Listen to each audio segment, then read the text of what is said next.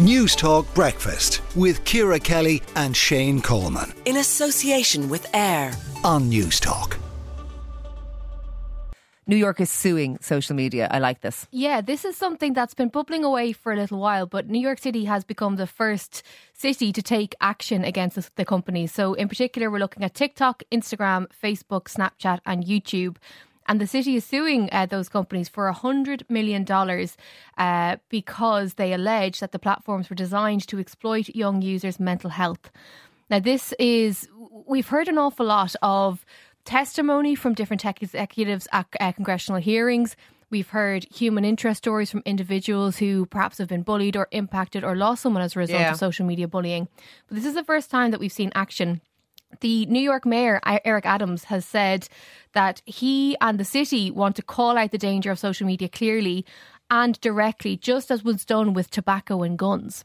Such is the impact that they believe, the detrimental impact that social media is having on the young, on the mental health of young people. And it's not only about trying to hold the social media companies to account, they've also put together a three part framework for addressing the issue of social media and young people in the city. And so that involves accountability, so stuff like this, holding the, the companies to account, education and support.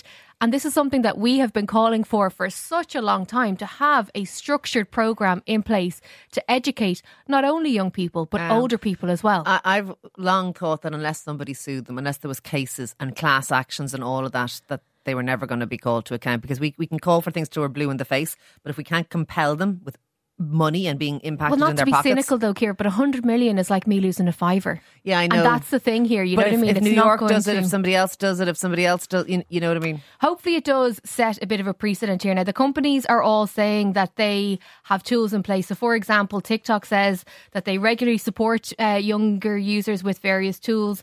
Uh, Meta says that they have more than 30 tools in place to support younger users. This all does come down to education, though, Ciara.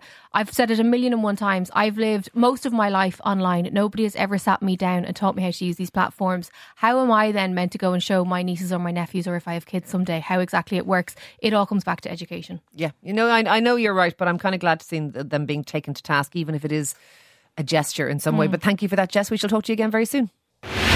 Hi, Jess Kelly here. If you want more tech news, reviews, and insights, make sure you subscribe to the Tech Talk podcast or tune in every Saturday at 5 pm. Newstalk Breakfast with Ciara Kelly and Shane Coleman in association with AIR. Weekday mornings at 7 on Newstalk.